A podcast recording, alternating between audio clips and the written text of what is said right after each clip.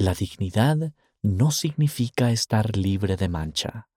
Por Bradley R. Wilcox, segundo consejero de la Presidencia General de los Hombres Jóvenes.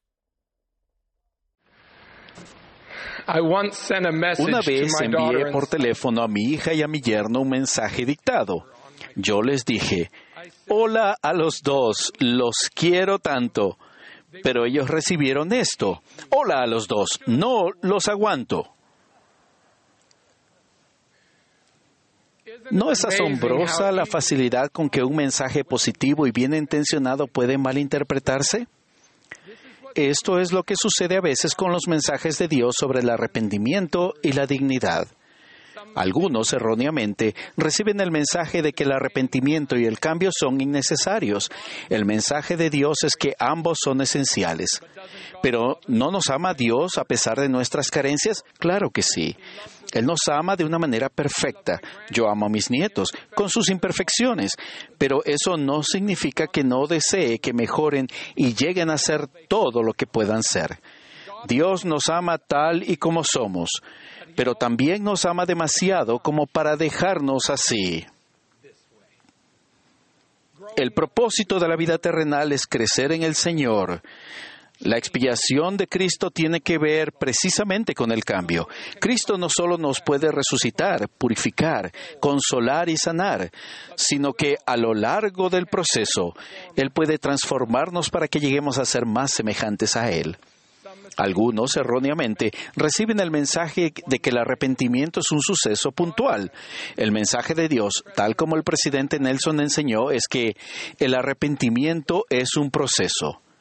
En Predicad mi Evangelio leemos que el arrepentimiento y la recuperación pueden tomar bastante tiempo, de modo que abandonar el pecado y no tener más disposición a obrar mal, sino hacer lo bueno continuamente, son empeños que duran toda la vida. La vida es como un largo viaje en auto. No podemos llegar a nuestro destino con un solo tanque de gasolina. Debemos llenarlo una y otra vez. Participar de la Santa Cena es como detenerse en una estación de servicio. Al arrepentirnos y renovar nuestros convenios, manifestamos que estamos dispuestos a guardar los mandamientos y Dios y Cristo nos bendicen con el Espíritu Santo. En resumen, prometemos seguir avanzando en nuestro camino y Dios y Cristo prometen llenar el tanque. Algunos, erróneamente, reciben el mensaje de que no son dignos de participar plenamente en el Evangelio porque no están completamente libres de malos hábitos. El mensaje de Dios es que la dignidad no significa estar libres de mancha. La dignidad consiste en ser sinceros y esforzarse. Debemos ser sinceros con Dios, con los líderes del sacerdocio y con otras personas que nos aman, y debemos esforzarnos por guardar los mandamientos de Dios y nunca darnos por vencidos solo porque cometemos errores. El elder Bruce C. Dijo que desarrollar un carácter como el de Cristo requiere más paciencia y persistencia que estar libre de mancha. El Señor ha dicho que los dones del Espíritu se dan para el beneficio de los que me aman y guardan todos mis mandamientos y de los que procuran hacerlo.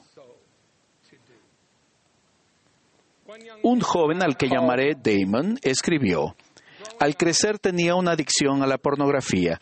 Siempre me sentía muy avergonzado porque no conseguía hacer las cosas bien. Cada vez que Damon cometía un error, el remordimiento era tan intenso que, con dureza, se consideraba indigno de cualquier tipo de gracia y perdón, o de que Dios le diera más oportunidades. Él dijo, Llegué a la conclusión de que lo único que merecía era sentirme muy mal todo el tiempo. Suponía que probablemente Dios me odiaba porque no estaba dispuesto a esforzarme más y superar todo eso de una vez por todas. Pasaba una semana, en ocasiones incluso un mes, pero volvía a caer y pensaba, nunca seré lo suficientemente bueno. ¿Qué sentido tiene siquiera intentarlo? En uno de esos momentos desalentadores, Damon dijo a su líder del sacerdocio, puede que simplemente tenga que dejar de venir a la iglesia. Estoy harto de ser hipócrita. Su líder le respondió, ¿No eres un hipócrita por tener un mal hábito que estás tratando de superar? Eres un hipócrita si lo escondes, si mientes al respecto o si tratas de convencerte de que el problema es de la Iglesia por tener normas demasiado elevadas. Ser sincero en cuanto a tus hechos y dar pasos para seguir adelante no es ser un hipócrita, es ser un discípulo. Ese líder citó al elder Richard G. Scott, quien enseñó que el Señor ve las debilidades en forma diferente a cómo ve la rebelión. Cuando habla de debilidades, siempre lo hace con misericordia. Esa perspectiva le dio esperanza a Damon, que se dio cuenta de que Dios no estaba ahí arriba diciendo, Damon volvió a meter la pata. Más bien Dios estaría diciendo, miren lo mucho que ha progresado Damon. Ese joven finalmente dejó de mirar avergonzado hacia abajo y a los lados, buscando excusas y justificaciones. Miró hacia arriba en busca de ayuda divina y la halló. Damon dijo, en el pasado solamente había acudido a Dios para pedir perdón, pero ahora también le pedía gracia. Su poder habilitador nunca lo había hecho antes. Ahora paso mucho menos tiempo odiándome por lo que he hecho y mucho más tiempo amando a Jesús por lo que Él ha hecho. Teniendo en cuenta el tiempo que Damon había estado luchando, no era útil ni realista que sus padres y líderes lo ayudaran a decir nunca más, con demasiada rapidez, o que le pusieran arbitrariamente una norma de abstinencia para ser considerado digno. Por el contrario, comenzaron con metas pequeñas y alcanzables. Dejaron de tener expectativas de tipo todo o nada y se concentraron en el progreso gradual, lo cual le permitió a Damon edificar sobre una sucesión de éxitos y no de fracasos. Al igual que el pueblo esclavizado de Limi, Damon aprendió que podía prosperar gradualmente. El elder D. Todd Christopherson ha aconsejado, para resolver algo grande tal vez tengamos que encararlo en pequeñas porciones diarias. El incorporar hábitos nuevos y sanos en nuestro carácter o el sobreponernos a malos hábitos o adicciones con frecuencia significan un esfuerzo hoy, seguido por otro mañana y luego otro, tal vez durante muchos días, incluso meses y años. Pero es posible hacerlo porque podemos acudir a Dios por la ayuda que necesitamos a diario. Ahora bien, hermanos y hermanas, la pandemia del COVID-19 no ha sido fácil para nadie, pero el aislamiento que conllevan las restricciones de la cuarentena ha hecho la vida especialmente difícil para quienes tienen problemas relacionados con los malos hábitos. Recuerden que el cambio es posible, que el arrepentimiento es un proceso y que la dignidad no significa estar libre de mancha. Y lo más importante, recuerden que Dios y Cristo están dispuestos a ayudarnos aquí y ahora. Algunos erróneamente reciben el mensaje de que para ayudarnos Dios espera hasta después de que no haya, nos hayamos arrepentido.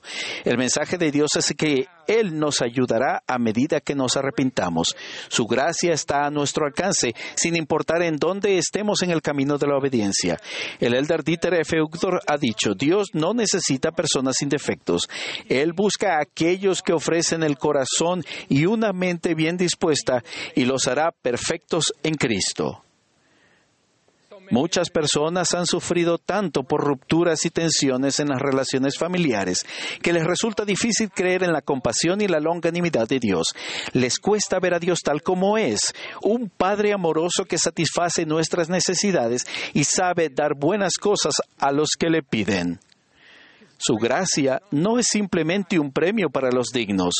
La ayuda divina que Él nos da es lo que nos ayuda a llegar a ser dignos. No es simplemente una recompensa para los justos. La investidura de fortaleza que Él da a los que nos ayudan son los que nos ayudan a llegar a ser justos. No estamos simplemente caminando hacia Dios y Cristo, estamos caminando con ellos. Por toda la iglesia, los jóvenes recitan los lemas de las mujeres jóvenes y de los quórums del sacerdocio orónico. Desde Nueva Zelanda hasta España y desde Etiopía hasta Japón, las jóvenes dicen, valoro el don del arrepentimiento. Desde Chile hasta Guatemala y Morón y Utah, los jóvenes declaran, en la medida en que me esfuerce por servir, ejercer la fe, arrepentirme y mejorar cada día, calificaré para recibir las bendiciones del templo y el gozo duradero del Evangelio. Prometo que esas bendiciones y ese gozo son reales y están al alcance de aquellos que guardan todos los mandamientos y de los que procuran hacerlo. Cuando sientan que han fallado demasiadas veces, como para seguir esforzándose. Recuerden que la expiación de Cristo es real, como también lo es la gracia que la hace posible. Los brazos de su misericordia se extienden hacia ustedes. Se los ama hoy, dentro de 20 años y para siempre. En el nombre de Jesucristo. Amén.